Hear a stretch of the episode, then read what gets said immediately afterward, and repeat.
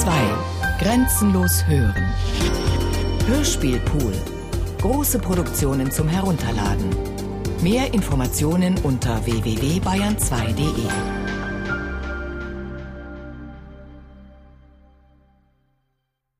E.T.A. Hoffmann Die Serapionsbrüder Zweiter Teil Manuskript und Regie Klaus Bulert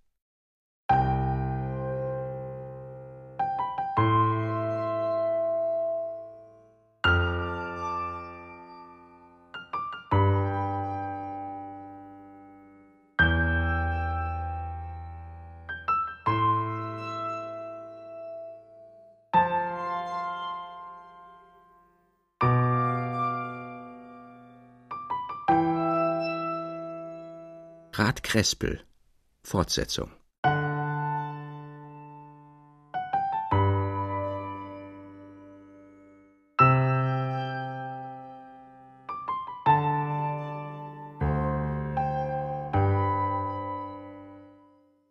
Bis jetzt hatte ich mit dem seltsamen Rat Krespel noch nicht gesprochen. Der Bau beschäftigte ihn so sehr, dass er nicht einmal sich bei dem Professor M. dienstags, wie er sonst pflegte, zum Mittagessen einfand und ihm, als er ihn besonders eingeladen, sagen ließ vor dem Einweihungsfeste seines Hauses, käme er mit keinem Tritt aus der Tür. Den Dienstag nach diesem Feste fand ich ihn endlich zu meiner nicht geringen Freude bei dem Professor M. Verwunderlicheres als Krespels betragen kann man nicht erfinden. Steif und ungelenk in der Bewegung glaubte man jeden Augenblick, er würde irgendwo anstoßen, irgendeinen Schaden anrichten, das geschah aber nicht und man wusste es schon, denn die Hausfrau erblaßte nicht im mindesten, als er mit gewaltigem Schritt um den mit den schönsten Tassen besetzten Tisch sich herumschwang, als er gegen den bis zum Boden reichenden Spiegel manövrierte, als er selbst einen Blumentopf von herrlich gemaltem Porzellan ergriff und in der Luft herumschwenkte, als ob er die Farben spielen lassen wolle. Sein Ton war bald rauh und heftig schreiend, bald leise gedehnt, singend, aber immer passte er nicht zu dem, was Krespel sprach. Es war von Musik die Rede. Man rühmte einen neuen Komponisten, da lächelte Krespel. Wollt ich doch, dass der schwarzgefiederte Satan den verruchten Tonverdreher zehntausend Millionen Klafter tief in den Abgrund der Hölle schlüge. Dann fuhr er heftig und wild heraus. Sie ist ein Engel des Himmels. Nichts als reiner gottgeweihter Klang und Ton. Licht und Sternbild alles Gesanges. Und dabei standen ihm Tränen in den Augen. Man musste sich erinnern, dass vor einer Stunde von einer berühmten Sängerin gesprochen worden. Es wurde ein Hasenbraten verzehrt, ich bemerkte, dass Krespel die Knochen auf seinem Teller vom Fleische sorglich säuberte und genaue Nachfrage nach den Hasenpfoten hielt, die ihm des Professors fünfjähriges Mädchen mit sehr freundlichem Lächeln brachte. Die Kinder hatten überhaupt den Rat schon während des Essens sehr freundlich angeblickt. Jetzt standen sie auf und nahten sich ihm, jedoch in scheuer Ehrfurcht und nur auf drei Schritte. Was soll denn das werden? dachte ich im Innern. Das Dessert wurde aufgetragen.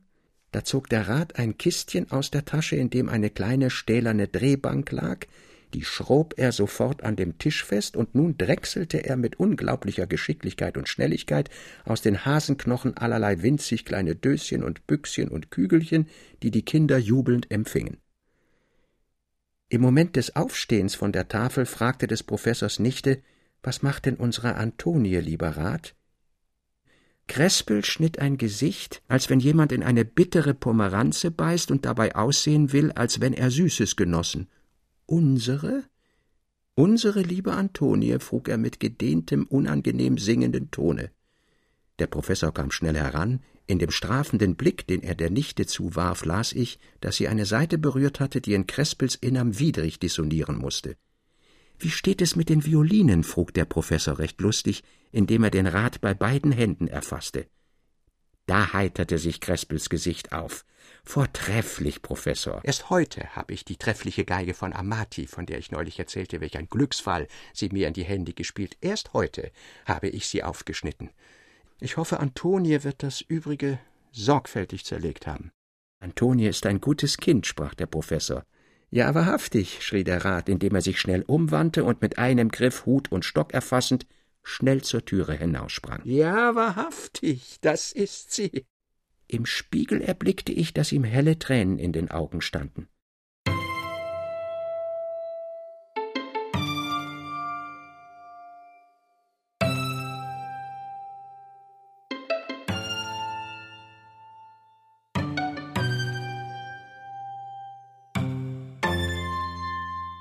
Sobald der Rat fort war, drang ich in den Professor, mir doch nur gleich zu sagen, was es mit den Violinen und vorzüglich mit Antonien für eine Bewandtnis habe. Ach, sprach der Professor, wie denn der Rat überhaupt ein ganz wunderlicher Mensch ist, so treibt er auch das Violinbauen auf ganz eigene tolle Weise. Violinbauen? fragte ich ganz erstaunt. Ja, fuhr der Professor fort. Krespel verfertigt nach dem Urteil der Kenner die herrlichsten Violinen, die man in neuerer Zeit nur finden kann. Sonst ließ er manchmal, war ihm eine besonders gelungen, andere darauf spielen. Das ist aber seit einiger Zeit ganz vorbei. Hat Krespel eine Violine gemacht, so spielt er selbst eine oder zwei Stunden darauf, und zwar mit höchster Kraft, mit hinreißendem Ausdruck. Dann hängt er sie aber zu den übrigen, ohne sie jemals wieder zu berühren oder von andern berühren zu lassen. Ist nur irgendeine Violine von einem alten vorzüglichen Meister aufzutreiben, so kauft sie der Rat um jeden Preis, den man ihm stellt. Ebenso wie seine Geigen spielt er sie aber nur ein einziges Mal. Dann nimmt er sie auseinander, um ihre innere Struktur genau zu untersuchen und wirft, findet er nach seiner Einbildung nicht das, was er gerade suchte, die Stücke unmutig in einen großen Kasten, der schon voll Trümmer zerlegter Violinen ist. Wie ist es aber mit Antonien? frug ich schnell und heftig. Das ist nun, fuhr der Professor fort, das ist nun eine Sache, die den Rat mich könnte in höchstem Grade verabscheuen lassen, wenn ich nicht überzeugt wäre, dass bei dem im tiefsten Grunde bis zur Weichlichkeit gutmütigen Charakter des Rates es damit eine besondere geheime Bewandtnis haben müsse. Als vor mehreren Jahren der Rat hierher nach Haar kam, lebte er anachoretisch mit einer alten Haushälterin in einem finstern Hause auf der Straße. Bald erregte er durch seine Sonderbarkeiten die Neugierde der Nachbarn, und sogleich, als er dies merkte, suchte und fand er Bekanntschaften. Eben wie in meinem Hause gewöhnte man sich überall so an ihn, dass er unentbehrlich wurde. Seines rauen Äußeren unerachtet liebten ihn sogar die Kinder, ohne ihn zu belästigen, denn trotz aller Freundlichkeit behielten sie eine gewisse scheue Ehrfurcht, die ihn vor allem Zudringlichen schützte. Wie er die Kinder durch allerlei Künste zu gewinnen weiß, haben Sie heute gesehen. Nachdem er sich einige Zeit hier aufgehalten, reiste er ab, niemand wusste wohin, und kam nach einigen Monaten wieder. Den andern Abend nach seiner Rückkehr waren Krespels Fenster ungewöhnlich erleuchtet, schon dies machte die Nachbarn aufmerksam. Bald vernahm man aber die ganz wunderherrliche Stimme eines Frauenzimmers, von einem Pianoforte begleitet. Dann wachten die Töne einer Violine auf und stritten in regem, feurigen Kampfe mit der Stimme. Man hörte gleich, dass es der Rat war, der spielte. Ich selbst mischte mich unter die zahlreiche Menge, die das wundervolle Konzert vor dem Hause des Rates versammelt hatte, und ich muss Ihnen gestehen, dass gegen die Stimme, gegen den ganzen eigenen, tief in das Innerste dringenden Vortrag der Unbekannten mir der Gesang der berühmtesten Sängerinnen, die ich gehört, matt und ausdruckslos schien. Nie hatte ich eine Ahnung von diesen lang ausgehaltenen Tönen, von diesen Nachtigallwirbeln, von diesem Auf- und Abwogen, von diesem Steigen bis zur Stärke des Orgellautes, von diesem Sinken bis zum leisesten Hauch.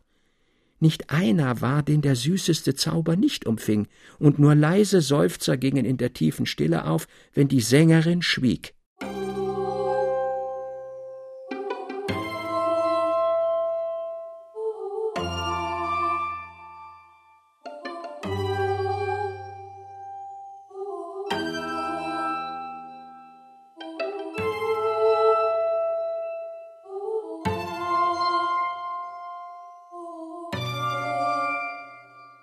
Es mochte schon Mitternacht sein, als man den Rat sehr heftig reden hörte.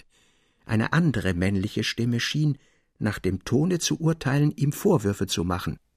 Dazwischen klagte ein Mädchen in abgebrochenen Reden. Heftiger und heftiger schrie der Rat, bis er endlich in jenen gedehnten, singenden Ton fiel, den Sie kennen. Ein lauter Schrei des Mädchens unterbrach ihn, dann wurde es totenstille, bis plötzlich es die Treppe herabpolterte und ein junger Mensch schluchzend hinausstürzte, der sich in eine nahestehende Postchaise warf und rasch davonfuhr. Tags darauf erschien der Rat sehr heiter, und niemand hatte den Mut, ihn nach der Begebenheit der vorigen Nacht zu fragen.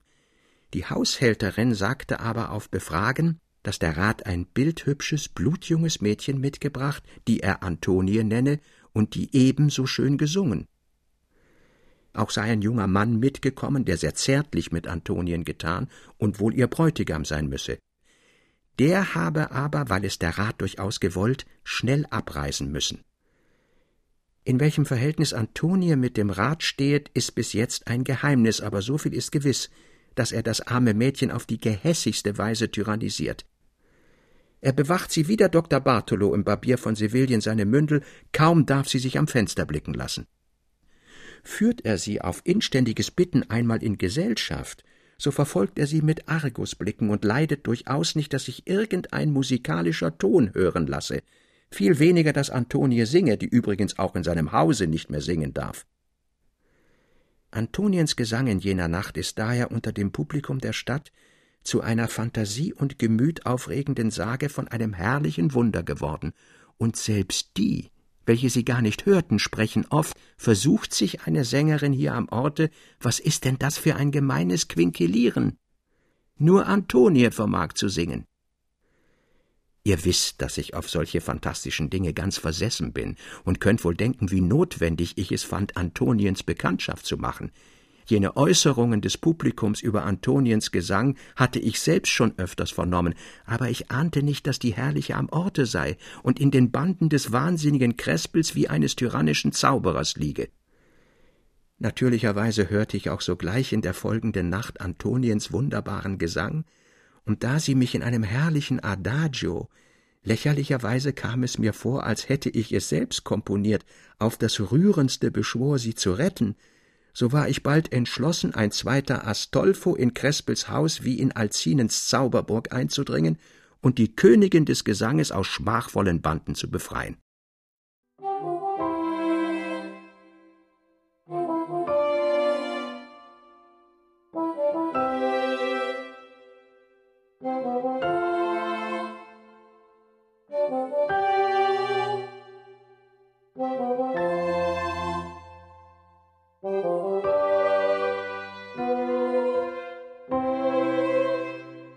Kam alles anders, wie ich es mir gedacht hatte. Denn kaum hatte ich den Rat zwei bis dreimal gesehen und mit ihm eifrig über die beste Struktur der Geigen gesprochen, als er mich selbst einlud, ihn in seinem Haus zu besuchen.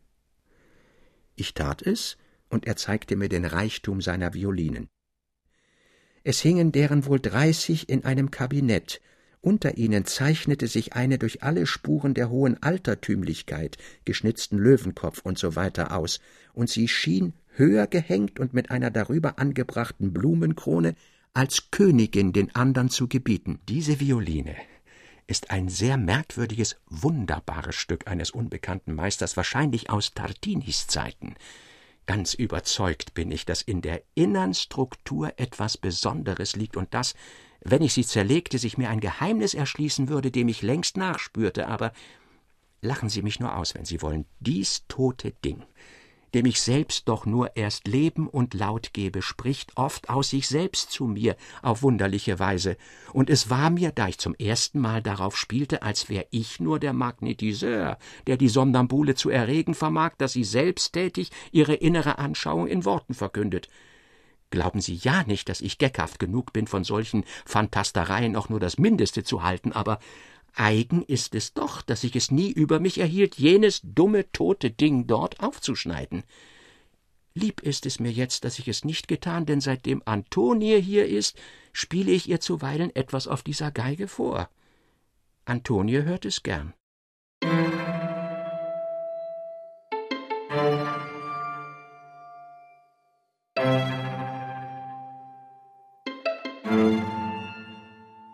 Antonie hört es gern. Die Worte sprach der Rat mit sichtlicher Rührung. Das ermutigte mich zu den Worten, O mein bester Herr Rat, wollten Sie das nicht in meiner Gegenwart tun? Krespel schnitt aber sein süßsaures Gesicht und sprach mit gedehntem singenden Ton Nein, mein bester Herr Studiosus. Damit war die Sache abgetan. Nun musste ich noch mit ihm allerlei zum Teil kindische Raritäten besehen Endlich griff er in ein Kistchen und holte ein zusammengelegtes Papier heraus, das er mir in die Hand drückte, sehr feierlich sprechend Sie sind ein Freund der Kunst, nehmen Sie dies Geschenk als ein teures Andenken, das Ihnen ewig über alles wert bleiben muss. Dabei schob er mich bei beiden Schultern sehr sanft nach der Tür zu und umarmte mich auf der Schwelle. Eigentlich wurde ich doch von ihm auf symbolische Weise zur Tür hinausgeworfen. Als ich das Papierchen aufmachte, fand ich ein ungefähr ein Achtel Zoll langes Stückchen einer Quinte und dabei geschrieben von der Quinte, womit der selige Stabitz seine Geige bezogen hatte, als er sein letztes Konzert spielte. Die schnöde Abfertigung, als ich Antoniens erwähnte, schien mir zu beweisen, dass ich sie wohl nie zu sehen bekommen würde. Dem war aber nicht so, denn als ich den Rat zum zweiten Mal besuchte, fand ich Antonien in seinem Zimmer, ihm helfend bei dem Zusammensetzen einer Geige. Antoniens Äußeres machte auf den ersten Anblick keinen starken Eindruck, aber bald konnte man nicht loskommen von dem blauen Auge und den holden Rosenlippen der ungemein zarten, lieblichen Gestalt. Sie war sehr blass, aber wurde etwas Geistreiches und Heiteres gesagt, so flog in süßem Lächeln ein feuriges Inkarnat über die Wangen hin, das jedoch bald im rötlichen Schimmer erblaßte. Ganz unbefangen sprach ich mit Antonien und bemerkte durchaus nichts von den Argusblicken Krespels, wie sie der Professor ihm angedichtet hatte. Vielmehr blieb er ganz in gewöhnlichem Geleise, ja er schien sogar meiner Unterhaltung mit Antonien Beifall zu geben. So geschah es, dass ich öfter den Rat besuchte und wechselseitiges Aneinandergewöhnen dem kleinen Kreise von uns dreien eine wunderbare Wohlbehaglichkeit gab, die uns bis ins Innerste hinein erfreute. Der Rat blieb mit seinen höchst seltsamen Skurrilitäten mir sehr ergötzlich, aber doch war es wohl nur Antonie, die mit unwiderstehlichem Zauber mich hinzog und mich manches ertragen ließ, dem ich sonst ungeduldig, wie ich damals war, entronnen. In das eigentümliche Seltsame des Rates mischte sich nämlich gar zu oft Abgeschmacktes und Langweiliges. Vorzüglich zuwider war es mir aber, dass er, sobald ich das Gespräch auf Musik, insbesondere auf Gesang lenkte, er mit seinem diabolisch lächelnden Gesicht und seinem widrig singenden Tone einfiel, etwas ganz Heterogenes, mehrenteils Gemeines auf die Bahn bringend. An der tiefen Betrübnis, die dann aus Antoniens Blicken sprach, merkte ich wohl, dass es nur geschah, um irgendeine Aufforderung zum Gesange mir abzuschneiden. Ich ließ nicht nach. Mit den Hindernissen, die mir der Rat entgegenstellte, wuchs mein Mut, sie zu übersteigen. Ich musste Antoniens Gesang hören, um nicht in Träumen und Ahnungen dieses Gesanges zu verschwimmen. Eines Abends war Krespel bei besonders guter Laune. Er hatte eine alte Cremoneser Geige zerlegt und gefunden, dass der Stimmstock um eine halbe Linie schräger als sonst gestellt war wichtige, die Praxis bereichernde Erfahrung. Es gelang mir, ihn über die wahre Art des Violinenspielens in Feuer zu setzen.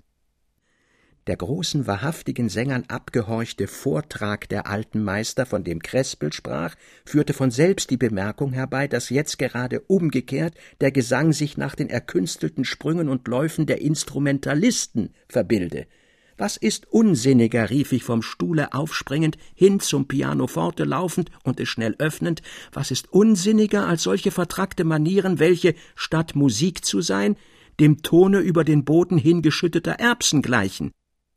Ich sang manche der modernen Fermaten, die hin und her laufen und schnurren wie ein tüchtig losgeschnürter Kreisel, einzelne schlechte Akkorde dazu anschlagend.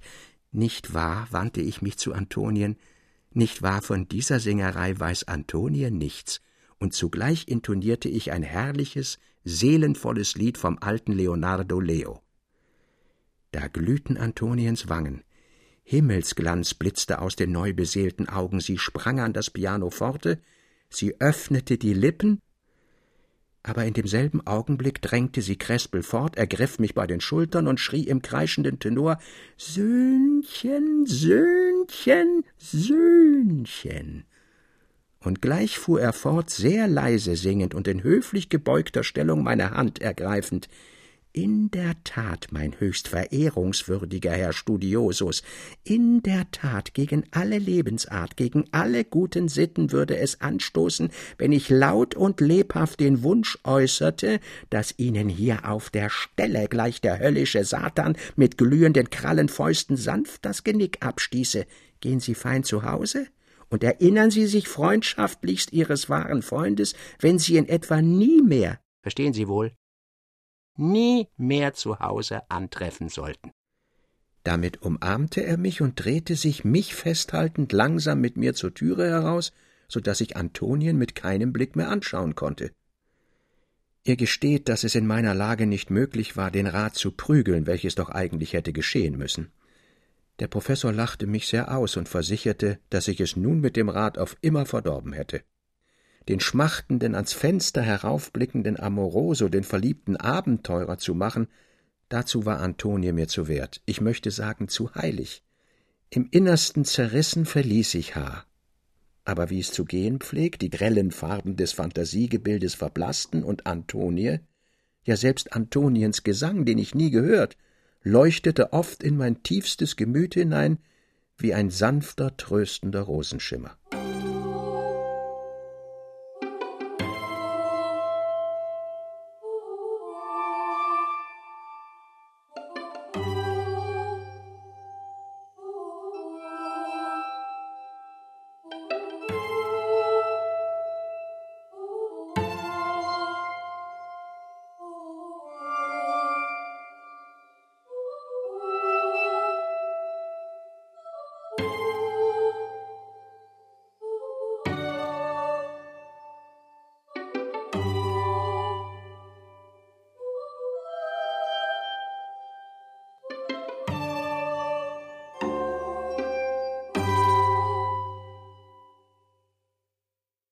Zwei Jahren war ich schon in B angestellt, als ich eine Reise nach dem südlichen Deutschland unternahm. Im duftigen Abendrot erhoben sich die Türme von H. So wie ich näher und näher kam, ergriff mich ein unbeschreibliches Gefühl der peinlichsten Angst. Wie eine schwere Last hatte es sich über meine Brust gelegt. Ich konnte nicht atmen. Ich musste heraus aus dem Wagen ins Freie. Aber bis zum physischen Schmerz steigerte sich meine Beklemmung. Mir war es bald, als hörte ich die Akkorde eines feierlichen Chorals durch die Lüfte schweben. Die Töne wurden deutlicher, ich unterschied Männerstimmen, die einen geistlichen Choral absangen. Was ist das? Was ist das? rief ich, indem es wie ein glühender Dolch durch meine Brust fuhr. Sehen Sie denn nicht? erwiderte der neben mir fahrende Postillon. Sehen Sie es denn nicht? Da drüben auf dem Kirchhof begraben Sie einen. In der Tat befanden wir uns in der Nähe des Kirchhofes, und ich sah einen Kreis schwarz gekleideter Menschen um ein Grab stehen, das man zuzuschütten im Begriff stand. Die Tränen stürzten mir aus den Augen, es war, als begrübe man dort alle Lust, alle Freude des Lebens. Rasch vorwärts von dem Hügel herabgeschritten, konnte ich nicht mehr in den Kirchhof hineinsehen, der Choral schwieg, und ich bemerkte unfern des Tores schwarz gekleidete Menschen, die von dem Begräbnis zurückkamen. Der Professor mit seiner Nichte am Arm, beide in tiefer Trauer, schritten dicht bei mir vorüber, ohne mich zu bemerken. Die Nichte hatte das Tuch vor die Augen gedrückt und schluchzte heftig. Als ich in die Allee kam, ging vor mir das sonderbarste Schauspiel auf. Rat Krespel wurde von zwei Trauermännern geführt, denen er durch allerlei seltsame Sprünge entrinnen zu wollen schien. Er war, wie gewöhnlich, in seinen wunderlichen grauen, selbst zugeschnittenen Rock gekleidet nur hing von dem kleinen dreieckigen Hütchen, das er martialisch auf ein Ohr gedrückt, ein sehr langer, schmaler Trauerflor herab, der in der Luft hin und her flatterte. Um den Leib hatte er ein schwarzes Degengehenk geschnallt, doch statt des Degens einen langen Violinbogen hineingesteckt. Eiskalt fuhr es mir durch die Glieder. Der ist wahnsinnig, dachte ich, indem ich langsam folgte. Die Männer führten den Rat bis an sein Haus, da umarmte er sie mit lautem Lachen. Sie verließen ihn, und nun fiel sein Blick auf mich, der dicht neben ihm stand. Er sah mich lange starr an, dann rief er dumpf Willkommen, Herr Studiosus. Sie verstehen es ja auch. Damit packte er mich beim Arm und riss mich fort in das Haus, die Treppe herauf in das Zimmer hinein, wo die Violinen hingen. Alle waren mit schwarzem Flor umhüllt. Die Violine des alten Meisters fehlte, an ihrem Platz hing ein Zypressenkranz. Ich wusste, was geschehen. Antonie, ach Antonie, schrie ich auf in trostlosem Jammer. Der Rat stand wie erstarrt mit übereinandergeschlagenen Armen neben mir. Ich zeigte nach dem Zypressenkranz. Als sie starb, sprach der Rat sehr dumpf und feierlich, als sie starb, zerbrach mit dröhnendem Krachen der Stimmstock in jener Geige, und der Resonanzboden riss sich auseinander. Die Getreue konnte nur mit ihr, in ihr leben. Sie liegt bei ihr im Sarge, sie ist mit ihr begraben worden. Tief erschüttert sank ich in einen Stuhl, aber der Rat fing an, mit rauhem Ton ein lustig Lied zu singen, und es war recht graulich anzusehen, wie er auf einem Fuße dazu herumsprang, und der Flor, er hatte den Hut auf dem Kopfe, im Zimmer und an den aufgehängten Violinen herumstrich. Ja, ich konnte mich eines überlauten Schreies nicht erwehren, als der Flor bei einer raschen Wendung des Rates über mich herfuhr. Söhnchen, Söhnchen, warum schreist du so? Hast du den Totenengel geschaut? Das geht allemal der Zeremonie vorher. Er riss den Violinbogen aus dem Gehenke, hielt ihn mit beiden Händen über den Kopf und zerbrach ihn, dass er in viele Stücke zersplitterte. Nun ist der Stab über mich gebrochen, meinst du, Söhnchen, nicht wahr? Mitnichten, mitnichten, nun bin ich frei. Frei. Frei. Heißa frei. Nun baue ich keine Geigen mehr, keine Geigen mehr, heißa keine Geigen mehr. Voll Grauen wollte ich schnell zur Türe heraus, aber der Rat hielt mich fest. Bleiben Sie, Herr Studiosus, halten Sie diese Ausbrüche des Schmerzes, der mich mit Todesmartern zerreißt, nicht für Wahnsinn. Aber es geschieht nur alles deshalb, weil ich mir vor einiger Zeit einen Schlafrock anfertigte, in dem ich aussehen wollte wie das Schicksal oder wie Gott. Ja, Söhnchen, wie Gott. Bleiben Sie. Der Rat schwatzte tolles, greuliches Zeug durcheinander, bis er ganz erschöpft zusammensank. Auf mein Rufen kam die alte Haushälterin herbei und ich war froh, als ich mich nur wieder im Freien befand. Nicht einen Augenblick zweifelte ich daran, dass Krespel wahnsinnig geworden. Der Professor behauptete jedoch das Gegenteil. Es gibt Menschen, sprach er, denen die Natur oder ein besonderes Verhängnis die Decke wegzog, unter der wir andern unser tolles Wesen unbemerkter treiben. Sie gleichen dünn gehäuteten Insekten, die im regen sichtbaren Muskelspiel missgestaltet erscheinen ungeachtet sich alles bald wieder in die gehörige Form fügt. Was bei uns Gedanke bleibt, wird dem Krespel alles zur Tat. Den bittern Hohn, wie der in das irdische Tun und Treiben eingeschachtete Geist ihn wohl oft bei der Hand hat, führt Krespel aus in tollen Gebärden und geschickten Hasensprüngen. Das ist aber sein Blitzableiter. Was aus der Erde steigt, gibt er wieder der Erde, aber das Göttliche weiß er zu bewahren, und so steht es mit seinem innern Bewusstsein recht gut, glaub ich, unerachtet der scheinbaren nach außen herausspringenden Tollheit. Antoniens plötzlicher Tod mag freilich schwer auf ihm lasten, aber ich wette, dass der Rat schon morgenden Tages seinen Eselstritt im gewöhnlichen Geleise weiter forttrat. Beinahe geschah es so, wie der Professor es vorausgesagt. Der Rat schien andern Tages ganz der vorige, nur erklärte er, dass er niemals mehr Violinen bauen und auch auf keiner jemals mehr spielen wolle. Das hat er, wie ich später erfuhr, gehalten.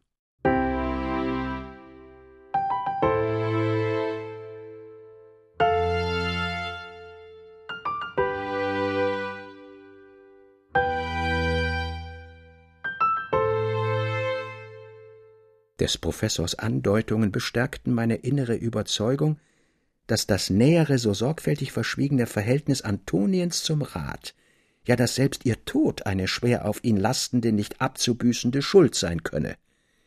Nicht wollte ich H. verlassen, ohne ihm das Verbrechen, welches ich ahnete, vorzuhalten. Ich wollte ihn bis ins Innerste hinein erschüttern und so das offene Geständnis der grässlichen Tat erzwingen. Je mehr ich der Sache nachdachte, desto klarer wurde es mir, dass Krespel ein Bösewicht sein müsse, und desto feuriger, eindringlicher wurde die Rede, die sich wie von selbst zu einem wahren rhetorischen Meisterstück formte. So gerüstet und ganz erhitzt lief ich zu dem Rat. Ich fand ihn, wie er mit sehr ruhiger, lächelnder Miene Spielsachen drechselte. Wie kann nur, fuhr ich auf ihn los, wie kann nur auf einen Augenblick Frieden in ihre Seele kommen, da der Gedanke an die grässliche Tat sie mit Schlangenbissen peinigen muss? Der Rat sah mich verwundert an, den Meißel beiseite legend. Wieso, mein Bester? fragte er. Setzen Sie sich doch gefälligst auf jenen Stuhl. Aber eifrig fuhr ich fort, indem ich mich selbst immer mehr erhitzend ihn geradezu anklagte, Antonien ermordet zu haben und ihm mit der Rache der ewigen Macht drohte. Ja, als nicht längst eingeweihte Justizperson erfüllt von meinem Beruf ging ich so weit, ihn zu versichern, dass ich alles anwenden würde, der Sache auf die Spur zu kommen und so ihm dem weltlichen Richter schon hienieden in die Hände zu liefern. Ich wurde in der Tat etwas verlegen, da nach dem Schlusse meiner gewaltigen, pomphaften Rede der Rat, ohne ein Wort zu erwidern, mich sehr ruhig anblickte, als erwarte er, ich müsse noch weiter fortfahren. Das versuchte ich auch in der Tat, aber es kam nun alles so schief, ja so albern heraus, dass ich gleich wieder schwieg. Krespel weidete sich an meiner Verlegenheit. Ein boshaftes, ironisches Lächeln flog über sein Gesicht. Junger Mensch, du magst mich für närrisch, für wahnsinnig halten, das verzeihe ich dir, da wir beide in demselben Irrenhause eingesperrt sind, und du mich darüber, dass ich Gott der Vater zu sein wähne, nur deshalb schiltst, weil du dich für Gott den Sohn hältst. Wie magst du dich aber unterfangen, in ein Leben eindringen zu wollen, seine geheimsten Fäden erfassend, das dir fremd blieb und bleiben muss? Sie ist dahin und das Geheimnis gelöst.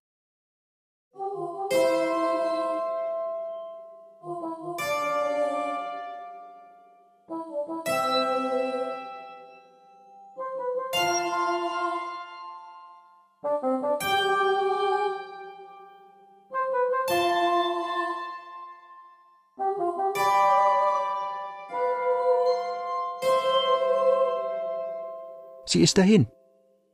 Krespel hielt inne, stand auf und schritt die Stube einige Male auf und ab. Ich wagte die Bitte um Aufklärung. Er sah mich starr an, fasste mich bei der Hand und führte mich an das Fenster, beide Flügel öffnend. Mit aufgestützten Armen legte er sich hinaus, und so in den Garten herabblickend erzählte er mir die Geschichte seines Lebens.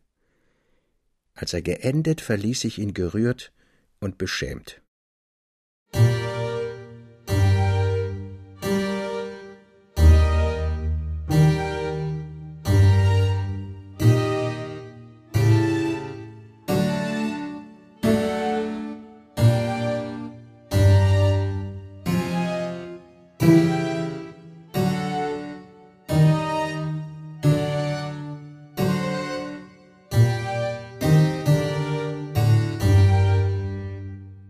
Mit Antonien verhielt es sich kürzlich in folgender Art. Vor zwanzig Jahren trieb die bis zur Leidenschaft gesteigerte Liebhaberei, die besten Geigen alter Meister aufzusuchen und zu kaufen, den Rat nach Italien. Selbst baute er damals noch keine und unterließ daher auch das Zerlegen jener alten Geigen. In Venedig hörte er die berühmte Sängerin Angela I., welche damals auf dem Teatro di San Benedetto in den ersten Rollen glänzte. Sein Enthusiasmus galt nicht der Kunst allein, die Signora Angela freilich auf die herrlichste Weise übte, sondern auch wohl ihrer Engelsschönheit. Der Rat suchte Angelas Bekanntschaft, und trotz aller seiner Schroffheit gelang es ihm vorzüglich durch sein keckes und dabei höchst ausdrucksvolles Violinspiel, sie ganz für sich zu gewinnen. Das engste Verhältnis führte in wenigen Wochen zur Heirat, die deshalb verborgen blieb, weil Angela sich weder vom Theater noch von dem Namen, der die berühmte Sängerin bezeichnete, trennen oder ihm auch nur das übeltönende Krespel hinzufügen wollte. Mit der tollsten Ironie beschrieb Krespel die ganz eigene Art, wie Signora Angela, sobald sie seine Frau worden, ihn marterte und quälte. Aller Eigensinn, alles launische Wesen sämtlicher erster Sängerinnen sei, wie Krespel meinte, in Angelas kleine Figur hineingebannt worden. Wollte er sich einmal in Positur setzen, so schickte ihm Angela ein ganzes Heer von Abbates, Maestros, Academicus über den Hals, die, unbekannt mit seinem eigentlichen Verhältnis, ihn als den unerträglichsten, unhöflichsten Liebhaber, der sich in die liebenswürdige Laune der Signora nicht zu schicken wisse, ausfilzten. Gerade nach einem solchen stürmischen Auftritt war Krespel auf Angelas Landhaus geflohen und vergaß, auf seiner Cremoneser Geige fantasierend, die Leiden des Tages. Doch nicht lange dauerte es, als Signora, die dem Rat schnell nachgefahren, in den Saal trat. Sie war gerade in der Laune, die Zärtliche zu spielen. Sie umarmte den Rat mit süßen, schmachtenden Blicken. Sie legte das Köpfchen auf seine Schulter. Aber der Rat, in die Welt seiner Akkorde verstiegen, geigte fort, dass die Wände widerhallten, und es begab sich, dass er mit Arm und Bogen die Signora etwas unsanft berührte.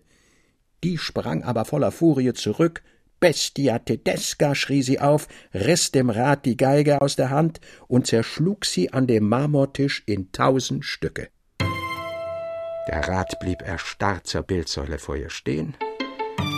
Dann aber, wie aus dem Traume erwacht, fasste er Signora mit Riesenstärke, warf sie durch das Fenster ihres eigenen Lusthauses und floh ohne sich weiter um etwas zu bekümmern, nach Venedig, nach Deutschland zurück.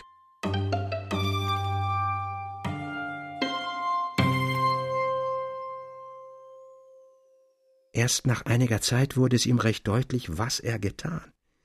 Obschon er wusste, dass die Höhe des Fensters vom Boden kaum fünf Fuß betrug und ihm die Notwendigkeit, Signora bei obbewandten Umständen durchs Fenster zu werfen, ganz einleuchtete, so fühlte er sich doch von peinlicher Unruhe gequält, umso mehr, da Signora ihm nicht undeutlich zu verstehen gegeben, dass sie guter Hoffnung sei. Er wagte kaum Erkundigungen einzuziehen, und nicht wenig überraschte es ihn, als er nach ungefähr acht Monaten einen gar zärtlichen Brief von der geliebten Gattin erhielt, worin sie jenes Vorganges im Landhause mit keiner Silbe erwähnte und der Nachricht, dass sie von einem herzallerliebsten Töchterchen entbunden, die herzlichste Bitte hinzufügte, dass der Marito Amato e Padre Felicissimo doch nur gleich nach Venedig kommen möge. Das tat Krespel nicht erkundigte sich vielmehr bei einem vertrauten Freunde nach den näheren Umständen und erfuhr, dass Signora damals leicht wie ein Vogel in das weiche Gras herabgesunken sei und der Fall oder Sturz durchaus keine andere als psychische Folgen gehabt habe. Signora sei nämlich nach Crespels heroischer Tat wie umgewandelt.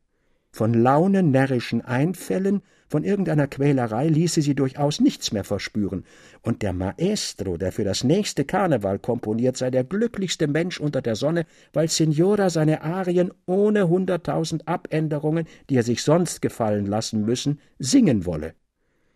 Übrigens habe man alle Ursache, meinte der Freund, es sorgfältig zu verschweigen, wie Angela kuriert worden, da sonst jedes Tages Sängerinnen durch die Fenster fliegen würden. Der Rat geriet nicht in geringe Bewegung. Er bestellte Pferde, er setzte sich in den Wagen. Halt! rief er plötzlich. Wie? Ist's denn nicht ausgemacht, dass sobald ich mich blicken lasse, der böse Geist wieder Kraft und Macht erhält über Angela? Da ich sie schon zum Fenster herausgeworfen, was soll ich nun im gleichen Falle tun? Was ist mir noch übrig? Er stieg wieder aus dem Wagen, schrieb einen zärtlichen Brief an seine genesene Frau, worin er höflich berührte, wie zart es von ihr sei, ausdrücklich es zu rühmen, dass das Töchterchen gleich ihm ein kleines Mal hinter dem Ohre trage und blieb in Deutschland. Der Briefwechsel dauerte sehr lebhaft fort, Versicherungen der Liebe, Einladungen, Klagen über die Abwesenheit der Geliebten, verfehlte Wünsche, Hoffnungen usw. So flogen hin und her von Venedig nach H, von H nach Venedig. Angela kam endlich nach Deutschland und glänzte wie bekannt als Primadonna auf dem großen Theater in F. Ungeachtet sie gar nicht mehr jung war, riß sie doch alles hin mit dem unwiderstehlichen Zauber ihres wunderbar herrlichen Gesanges. Ihre Stimme hatte damals nicht im mindesten verloren. Antonie war indessen herangewachsen, und die Mutter konnte nicht genug dem Vater schreiben, wie in Antonien eine Sängerin vom ersten Range aufblühe. Krespel hätte gar zu gern die Tochter, die recht in seinem Innersten lebte und die ihm öfters als Traumbild erschien, mit leiblichen Augen gesehen. Aber sowie er an seine Frau dachte, wurde es ihm ganz unheimlich zumute, und er blieb zu Hause unter seinen zerschnittenen Geigen sitzen.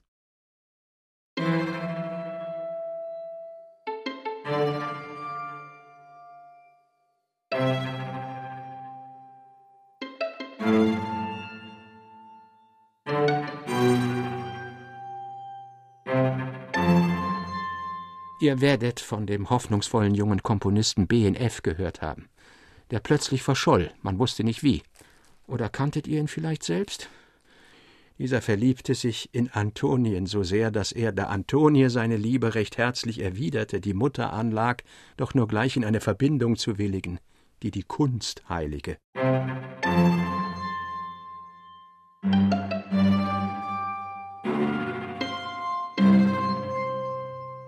Angela hatte nichts dagegen, und der Rat stimmte umso lieber bei, als des jungen Meisters Kompositionen Gnade gefunden vor seinem strengen Richterstuhl. Krespel glaubte Nachricht von der vollzogenen Heirat zu erhalten, statt derselben kam ein schwarz gesiegelter Brief von fremder Hand überschrieben. Der Dr. R. meldete dem Rat, dass Angela an den Folgen einer Erkältung im Theater heftig erkrankt und gerade in der Nacht, als am andern Tage Antonie getraut werden sollen, gestorben sei. Ihm, dem Doktor, habe Angela entdeckt, dass sie Crespels Frau und Antonie seine Tochter sei. Er möge daher eilen, sich der Verlassenen anzunehmen. So sehr auch der Rat von Angelas Hinscheiden erschüttert wurde, war es ihm doch bald, als sei ein störendes, unheimliches Prinzip aus seinem Leben gewichen, und er könne nun erst recht frei atmen. Noch denselben Tag reiste er ab nach F.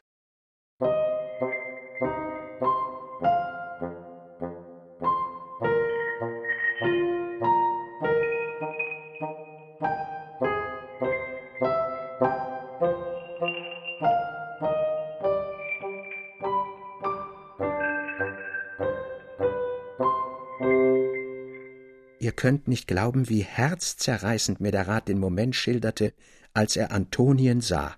Selbst in der Bizarrerie seines Ausdrucks lag eine wunderbare Macht der Darstellung, die auch nur anzudeuten ich gar nicht imstande bin.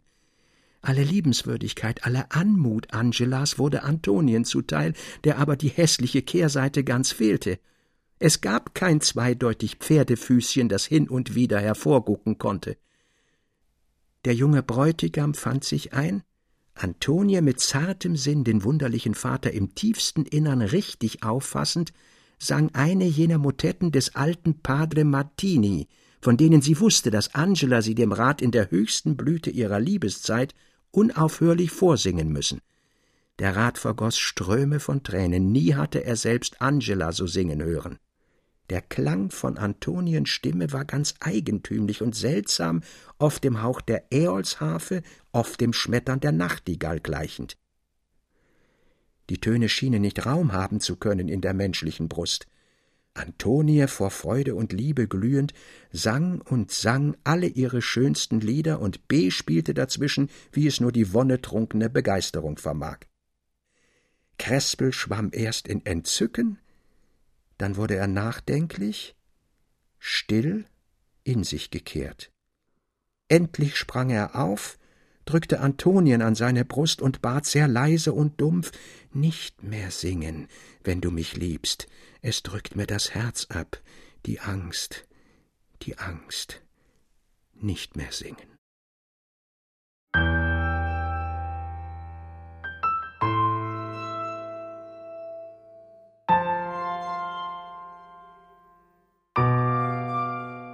Nein, sprach der Rat andern Tages zum Dr. R., als während des Gesanges ihre Röte sich zusammenzog in zwei dunkelrote Flecke auf den blassen Wangen, da war es nicht mehr dumme Familienähnlichkeit, da war es das, was ich gefürchtet. Der Doktor, dessen Miene vom Anfang des Gesprächs von tiefer Bekümmernis zeigte, erwiderte Mag es sein, dass es von zu früher Anstrengung im Singen herrührt?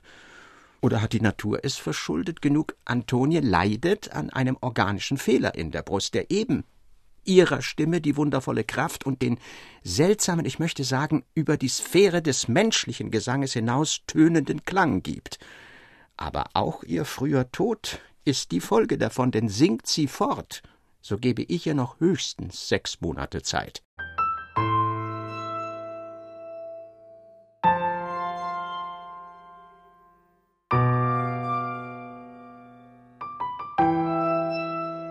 Den Rat zerschnitt es im Innern wie mit hundert Schwertern. Es war ihm, als hinge zum ersten Mal ein schöner Baum die wunderherrlichen Blüten in sein Leben hinein, und der sollte recht an der Wurzel zersägt werden, damit er nie mehr zu grünen und zu blühen vermöge. Sein Entschluss war gefasst. Er sagte Antonien alles.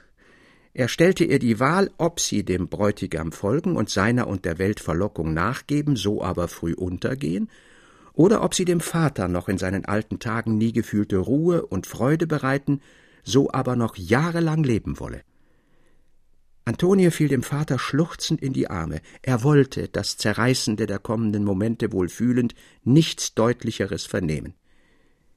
Er sprach mit dem Bräutigam, aber unerachtet dieser versicherte, dass nie ein Ton über Antoniens Lippen gehen solle, so wusste der Rat doch wohl, dass selbst B nicht der Versuchung würde widerstehen können, Antonien singen zu hören.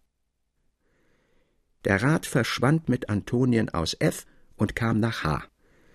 Verzweiflungsvoll vernahm B die Abreise. Er verfolgte die Spur, holte den Rat ein und kam zugleich mit ihm nach H.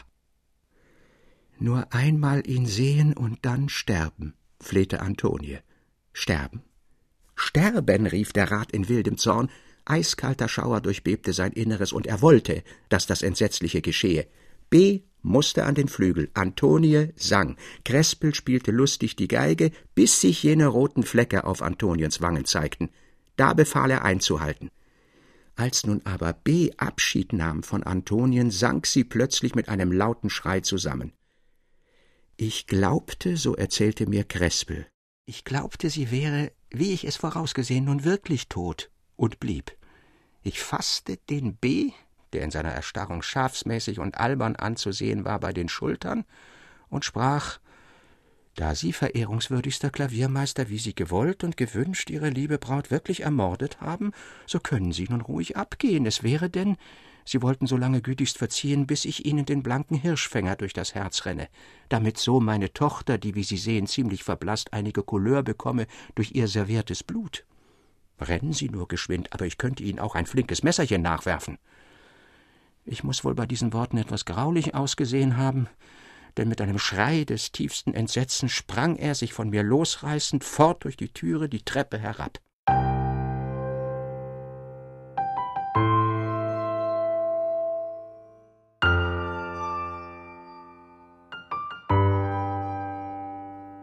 Der von der Haushälterin herbeigerufene Arzt erklärte Antoniens Zustand für einen heftigen, aber nicht im mindesten gefährlichen Zufall, und in der Tat erholte sich diese auch schneller, als der Rat es nur zu hoffen gewagt hatte. Sie schmiegte sich nun mit der innigsten, kindlichsten Liebe an Krespel. Sie ging ein in seine Lieblingsneigungen, in seine tollen Launen und Einfälle. Sie half ihm alte Geigen auseinanderlegen und neue zusammenleimen. Ich will nicht mehr singen, aber für dich leben, sprach sie oft sanft lächelnd zum Vater, wenn jemand sie zum Gesange aufgefordert und sie es abgeschlagen hatte. Als der Rat jene wunderbare Geige, die er mit Antonien begrub, gekauft hatte und zerlegen wollte, blickte ihn Antonie sehr wehmütig an und sprach leise bittend Auch diese? Der Rat wusste selbst nicht, welche unbekannte Macht ihn nötigte, die Geige unzerschnitten zu lassen und darauf zu spielen. Kaum hatte er die ersten Töne angestrichen, als Antonie laut und freudig rief Ach, das bin ich ja. Ich singe ja wieder. Wirklich hatten die silberhellen Glockentöne des Instruments etwas ganz eigenes, Wundervolles, sie schienen in der menschlichen Brust erzeugt. Krespel wurde bis in das Innerste gerührt. Er spielte wohl herrlicher als jemals, und wenn er in kühnen Gängen mit voller Kraft, mit tiefem Ausdruck auf und niederstieg, dann schlug Antonie die Hände zusammen und rief entzückt Ach, das habe ich gut gemacht, das habe ich gut gemacht.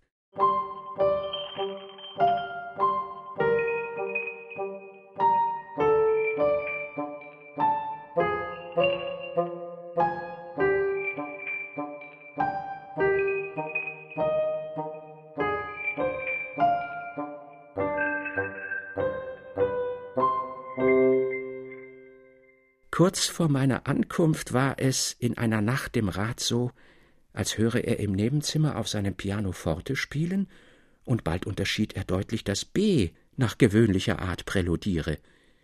Er wollte aufstehen, aber wie mit eisernen Banden gefesselt, vermochte er sich nicht zu regen und zu rühren. Nun fiel Antonie ein in leisen, hingehauchten Tönen, die immer steigend und steigend zum schmetternden Fortissimo wurden, dann gestalteten sich die wunderbaren Laute zu dem tief ergreifenden Liede, welches B. einst ganz im frommen Stil der alten Meister für Antonie komponiert hatte.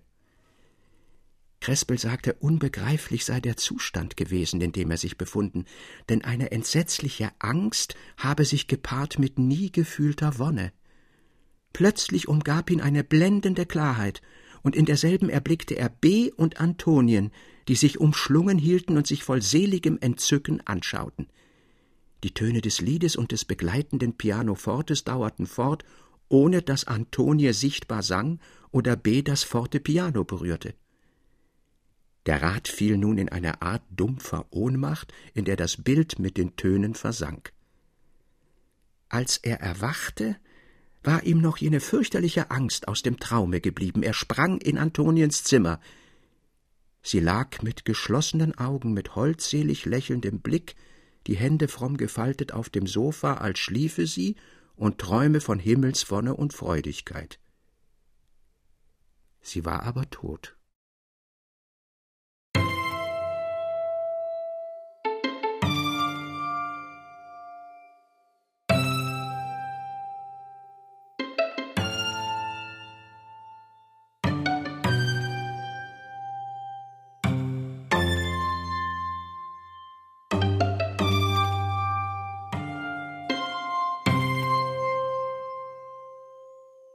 Dialog 3 Kritik und Trinkspruch auf Serapion. Nein, nein, nein, nein, nein.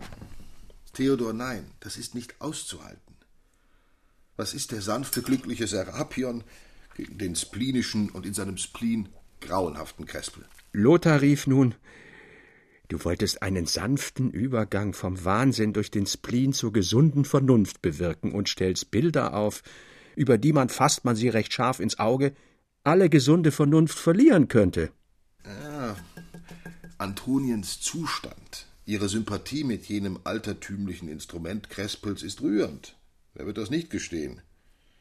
Und es liegt im Schluss ein Jammer, eine Trostlosigkeit, die durchaus keine Beruhigung zulässt. Und das ist abscheulich. Abscheulich, sage ich. Mein Cyprian, ich beuge meine Knie vor dir. Nimm dein Glas. Nicht mehr nenne ich dich einen fantastischen Geisterseher.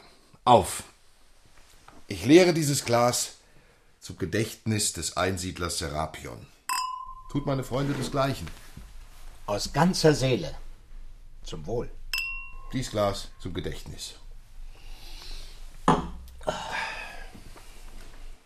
Überhaupt, fuhr nun Lothar fort, bin ich jetzt nachdem mich Theodor mit dem hässlichen, widrigen Krespelrecht in Harnisch gebracht hat, mit Cyprian Serapion ganz ausgesöhnt.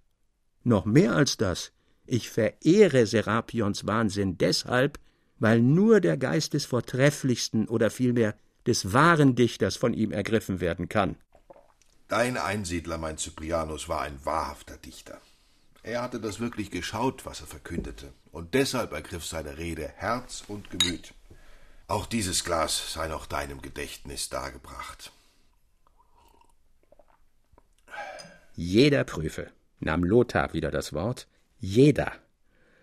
Prüfe wohl, ob er auch wirklich das geschaut, was er zu verkünden unternommen, ehe er es wagt, laut damit zu werden. Der Einsiedler Serapion sei unser Schutzpatron. Zum Wohl. Er lasse seine Sehergabe über uns walten. Seiner Regel wollen wir folgen, als getreue Serapionsbrüder.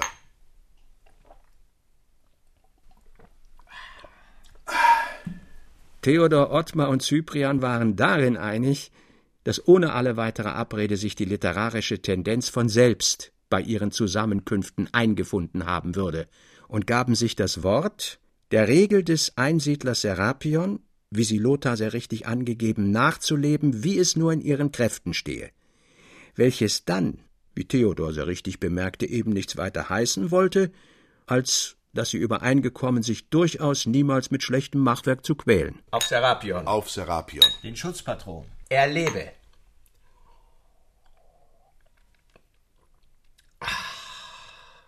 Herr Kapellmeister, ein Lied. Gut. Klarer Liebestern für Piano und Mandoline.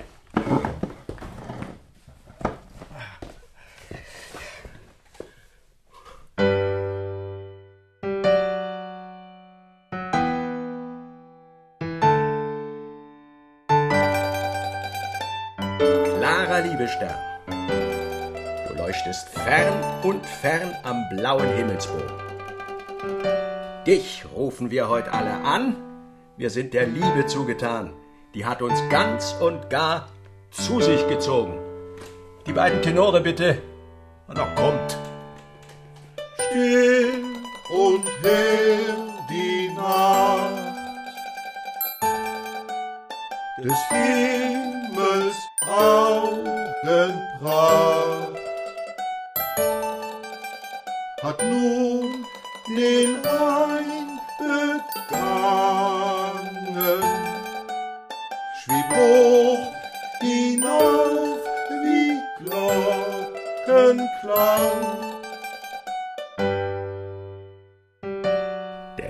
sanfter Nachtgesang Klopf an die Himmelspfort mit brünstigem Verlangen.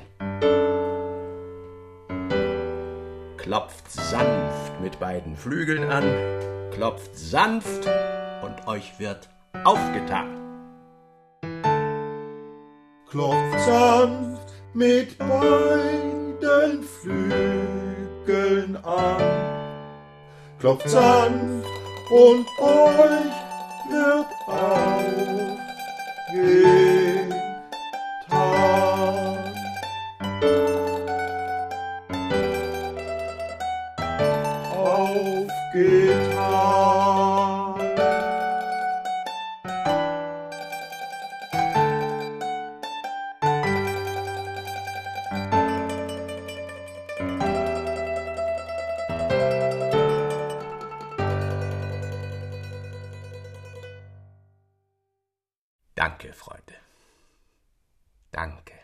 Alle, Lothar, Ottmar und Cyprian, fühlten sich tief ergriffen.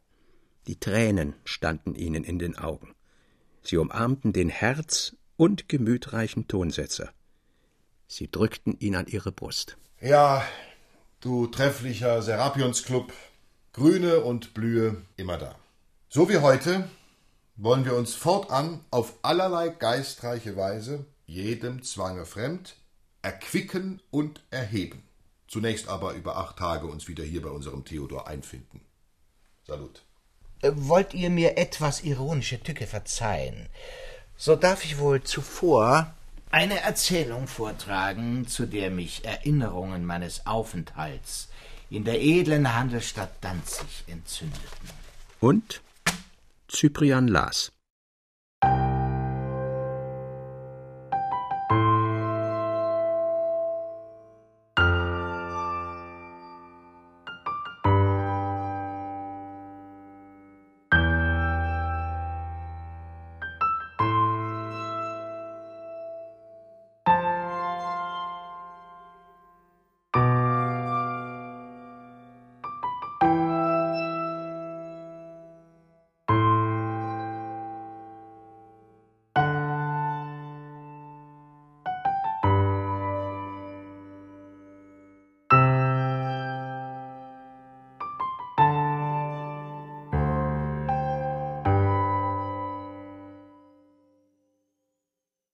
E.T.A. Hoffmann Die Serapionsbrüder Zweiter Teil mit Manfred Zapatka, Felix von Manteuffel, Bernhard Schütz und Stefan Wilkening.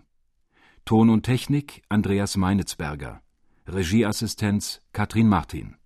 Manuskript, Musik und Regie Klaus Bulert. Produktion Bayerischer Rundfunk 2006. Redaktion Herbert Kapfer